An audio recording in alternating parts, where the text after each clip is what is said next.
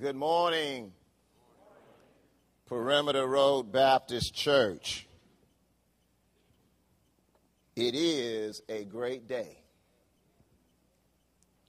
It is the day that the Lord has made, and we will rejoice in it. A great day a great day.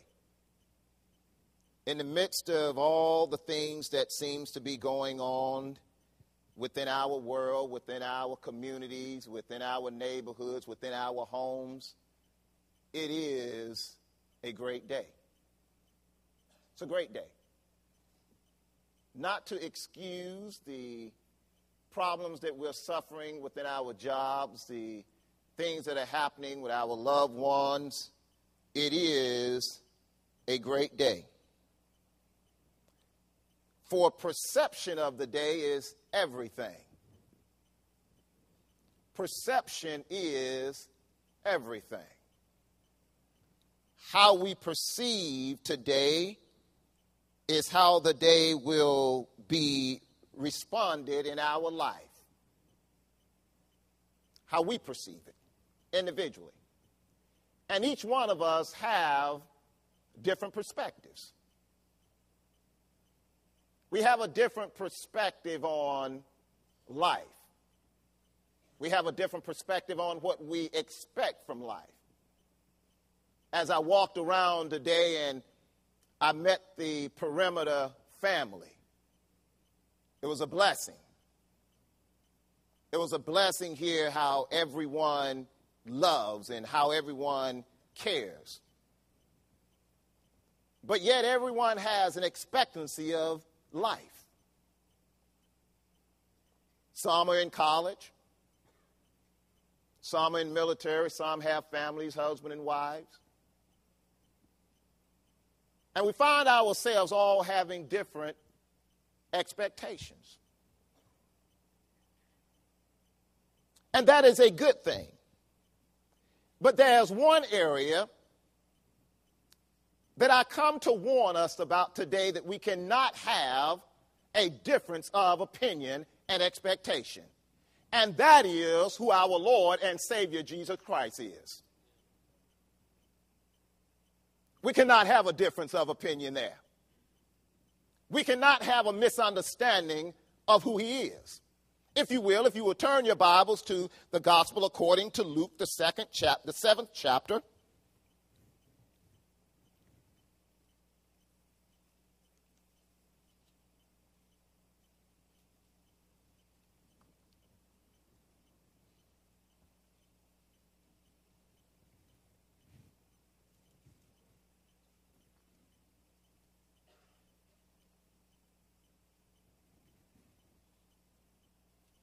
The last verse, the 50th verse, there in the seventh chapter of Luke.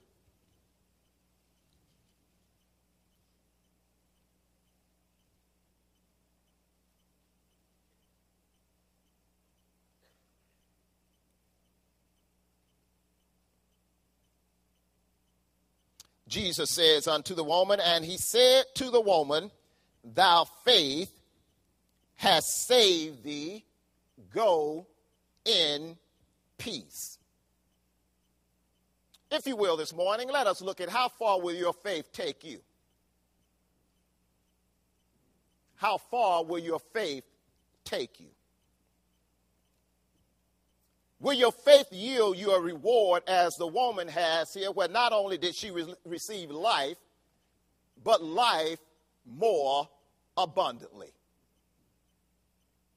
Not only did the woman's faith yield her life, he says, and he said to the woman, Thy faith has saved thee.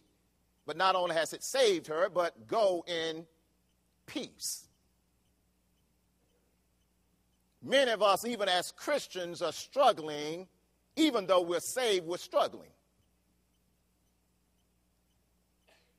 We're struggling in life. We're struggling on our jobs, with our occupations, whether or not we're making enough money to survive and take care of our families or pay for college, we're struggling. Even with the job, we find that there's a burden there that is not being fulfilled. That's happening all through America. The problem is not unemployment, it's underemployment. Statement by Martin Luther King. It was then in the 60s and it still is now. The burden that many of us are having as mothers and fathers with our children. We raise them right, we teach them right, and they still have experiences and just seems as though they, they can't hear for the life of it. And regardless of whether or not we've been young, which we have been young, and our parents say we did the same thing, we find it very burdensome when they're doing it to us.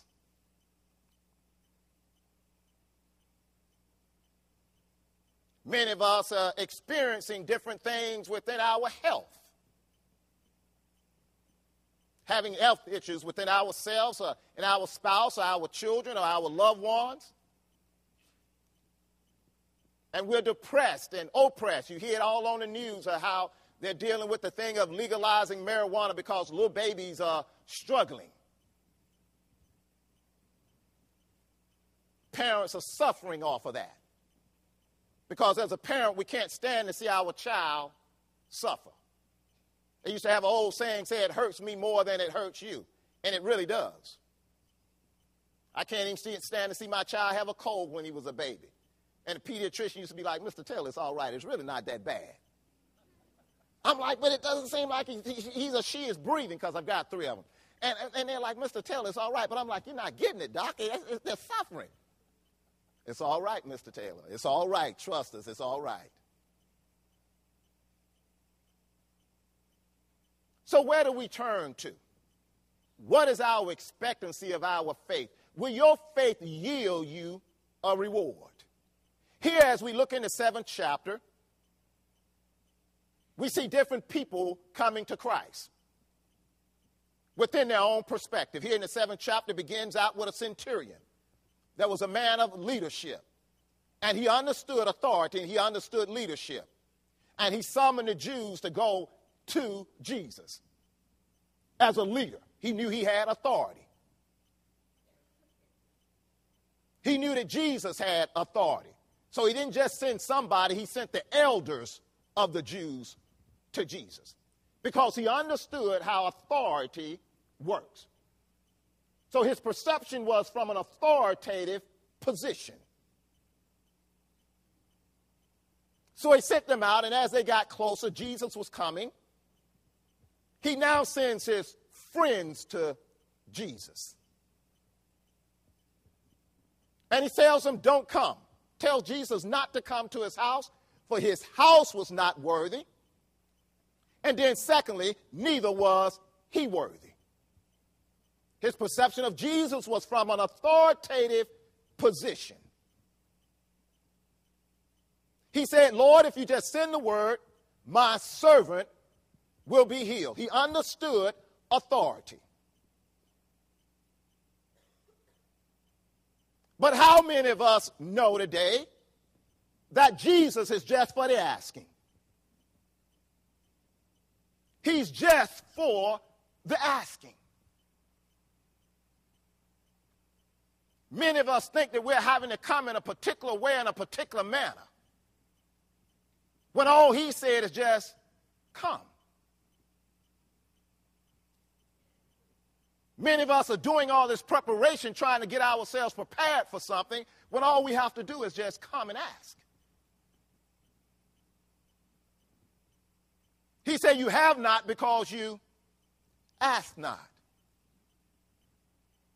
And many of us, because of our faith, because of our perspective, we're going and want and the things that we're desiring for life in it more abundantly. And it's not necessary because Christ came that we would have life and it more abundantly.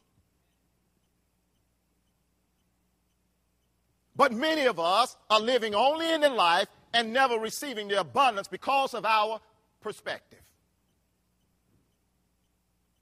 He goes on and he gives the example. The Bible gives the example in the next example of a man being carried out, a boy being carried out. He was dead already.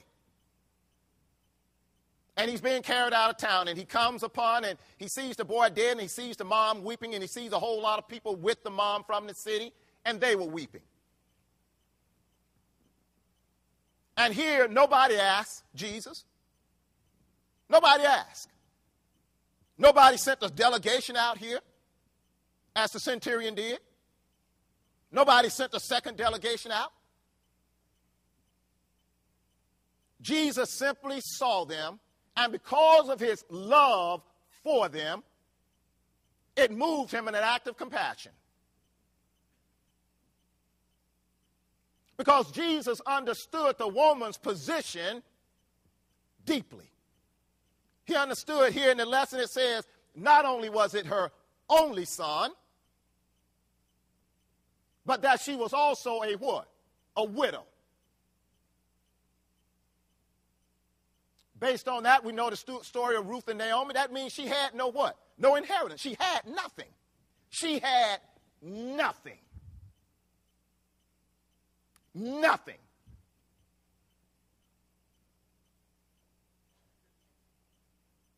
But nobody asked. Nobody said anything to Jesus. Jesus simply stopped them.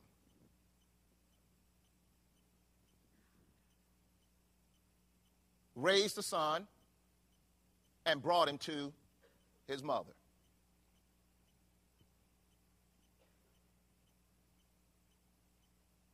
God loves us. Jesus loves us. God loves us as a father loves their children. And his desire is not to hold anything back. No good thing does he desire to be held back from us. No good thing.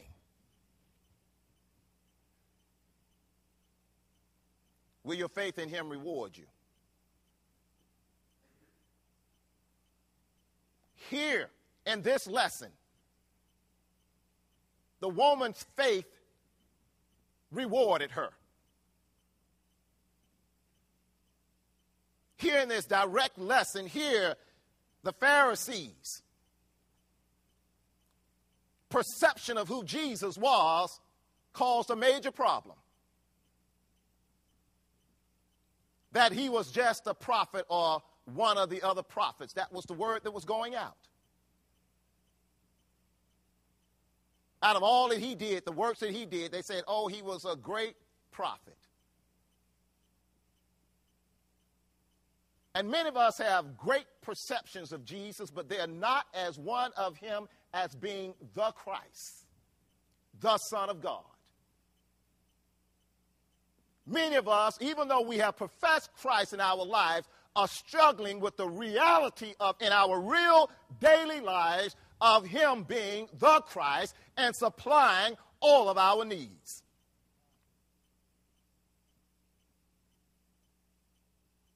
I struggle with it. I struggle with it daily. I struggle with it hourly. I can be honest about it. Because it's only in my honesty will God continue to increase my faith that my faith will yield me a reward.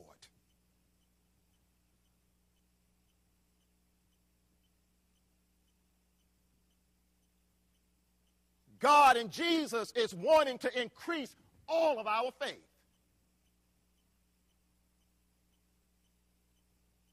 That there will be a harvest, not just for us, but the entire world. Brian was telling me about the, the, the, the, the, the, the, the, the, the uh, pledge for this year, the 12. And how he's asked everyone to go out and Let's do 12. Multiplication. And many of us might say, well, that's not going to help me. That's, that's not helping my situation. It's not directly helping me, and so therefore you don't, it, it has no value to you, so you won't do it. Some people in here, Brian, does not, does not ha- it does not have a value to them to go out and bring 12 to the church. But it is that perception that has landed America where it is now. The level of lostness right now in America impacts all of us directly. It, it impacts you at school. It impacts you on your job. It impacts you, many of us, with our spouses. Your spouse may or may not have been saved when you met them. You remember what that impact was. It was a direct impact on your joy and your peace. It is a direct impact on you being at work when you're very qualified for the job, overqualified for the job, but just because somebody doesn't like you, they're making life on the job hell. And many people are going through hell on their jobs.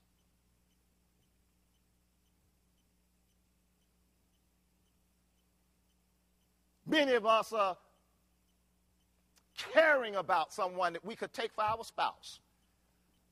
But because nobody made an impact on that person, and as much as you care about them, life is hell. Our schools right now are up under the greatest attack because we did not make the impact on someone that we could have made.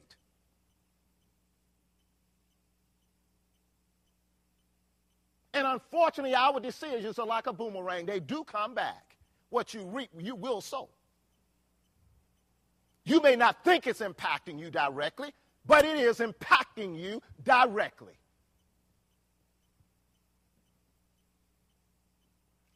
I encourage you to take another perception, another look at your 12. Not only your 12, but your 40, your 100. We were talking about that in the college session this morning. How now with the, the, the whole network and this thing, that, and the other, how they, what is it, tweet, what, what is it, 4,400? What is, come on, y'all, help me out this morning. I told I, you know, my kids are having to help me with that because I'm like, man, that's a, that's a great opportunity to change lives, to change people's perception so that our family will grow bigger than the family is now. That when we walk around the whole county, everybody knows everybody. Everybody's in love with everybody. Everybody's helping everybody. You know what it was like in Acton? It said they had all things what? In common. It's a great thing. I've been, I've been blessed to be here today. But you have to understand this is not every place. It's not like this where I'm at, Brian. Many of you know about the city of Atlanta. You don't get to go into schools in the city of Atlanta with Christ. It's a war there. You don't get to see Christ in the parks. It's a war zone. In the government, anything. Because when we all left the city in the 70s and 80s and went to the suburbs, we took Christ with us. So there was no Christ in the cities anymore. There's no even foundation in the cities anymore. And that is impacting all of us.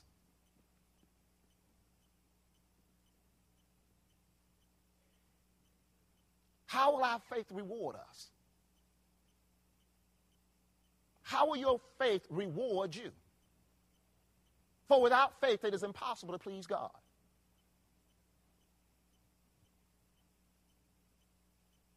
Jesus came through the work of, through the work, died and suffered for us, stayed on the cross and rose. That we would be empowered through the presence of the Holy Spirit. He said, I must go that the Comforter will come. He, he sent back the Comforter that we would be empowered to do a work. And that work is a manifestation of the life and expectancy of the life that each one of us has a perception for. Whatever you bound on earth, I bound in heaven. Whatever you loose on earth, I loose in what? Heaven. So, what do you perceive, or what level of impact do you perceive that you have?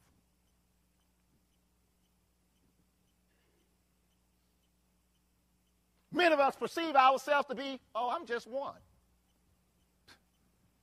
I say you're one in Christ. That's a difference. That's a difference. You're not just one, but you're one in Christ. That's a whole nother.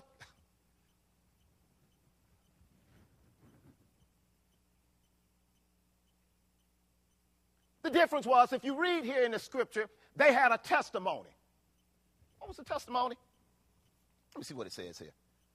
Um, that a great prophet has risen among us. That's not what God said. God said his name shall be Emmanuel. God, what? With us. There's a difference between being amongst us and with us. God is with us. And if God is with you, there is nothing that shall be impossible for you to do. For Jesus said that it is impossible with man, but all things are possible through him. So that's when we read the lessons and the stories of Paul, how Paul was shipwrecked and nothing happened. Because God was what? With him.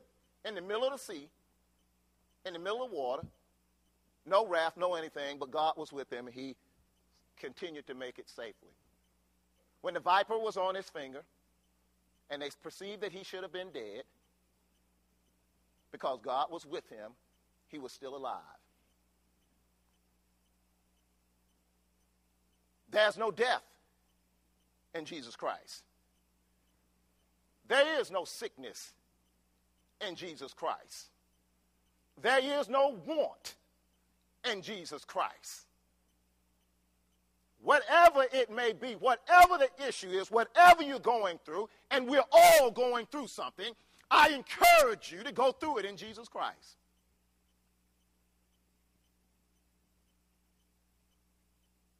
If you can only believe, if you can only have faith, everything will change. young man was telling me this morning about going to UCLA. And uh, I remembered uh, Brian back when uh, I was wanting to go to college. And I screwed up real bad. Screwed up real bad. Very talented, very gifted, but did not prepare myself. So when it came SAT time, oh, I messed up.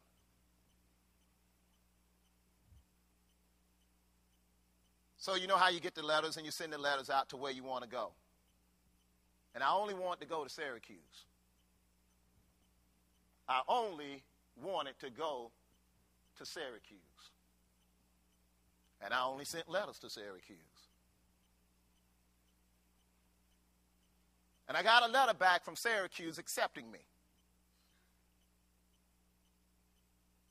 My brothers were extremely mad. They were 12 and 14 years older than I am, and they were used to taking care of me because I came from a very poor background. Not a very humble background, but a very poor background. And they were like, We're not going to help with that. You can go to school right here, and it wouldn't cost you anything. I said, No, I'm not going to school here. I don't want to go to school here. But Syracuse wasn't giving me any money. No money. So I went to Syracuse that freshman year, and when I got there, I found out just how ignorant I was. I flunked out in my freshman year. These kids were coming in from private schools. They had portfolios. They had been studying all their life. They were awesome. They were, they were giants. And I flunked out. And as I'm packing up that spring, getting ready to come home, there was a little yellow notey on my desk saying that the dean wanted to see me. So I proceed to go down to the dean's office. Come on in, Mr. Taylor. And we began to sit there and have a conversation. And he was explaining to me how ignorant I was. And I proceeded to agree how ignorant I was. Because the light bulb had really went off in that year of being in college of how unprepared I was. He said, So what are you going to do, Mr. Taylor? In this very heavy German dialect. And I said, Well, I'm going to go back to Atlanta and I, I prepare to come back because I understand what is necessary now. He says, You're going to go home and prepare to come back? I said, Yes, sir, because I want to come to Syracuse. I want to graduate from Syracuse. He says, Well, you go home and you think about it. And if you decide to come back, if you make it up here, everything is on me.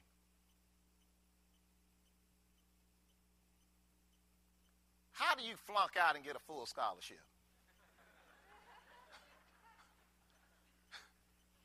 How have you flunked out of college and get a full scholarship?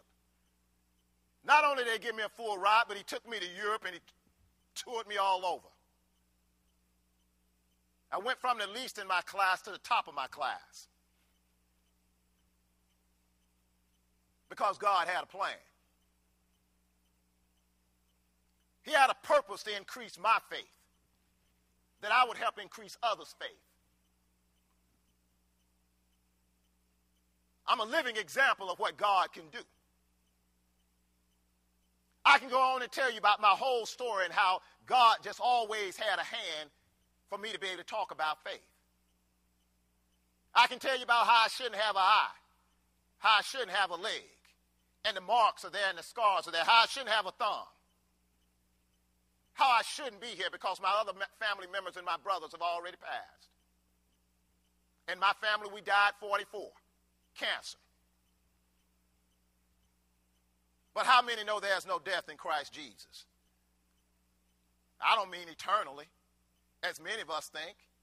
Many of us only have that perception, and you know, a lot of people don't even like that anymore. Well, I might as well go and have a good time on this side if I got to wait for eternity. But I'm talking about on this side.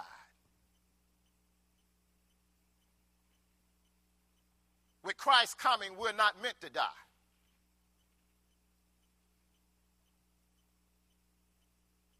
I'm not dying at 44. I'm not dying at 51.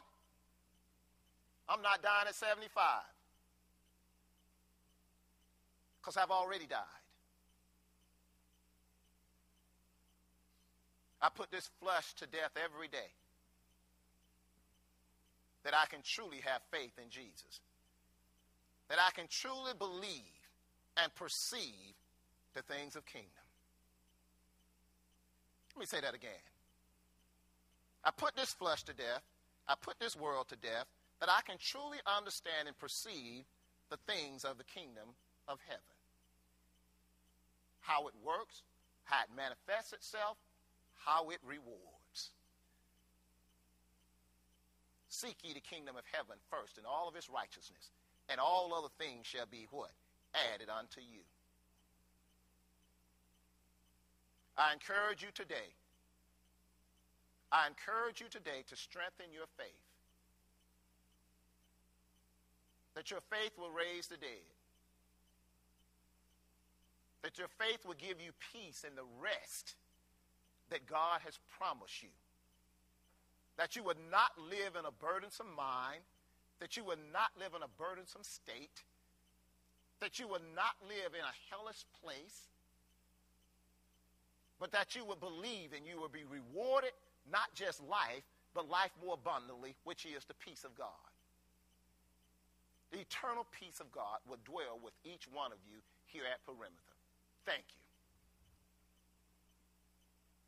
Amen.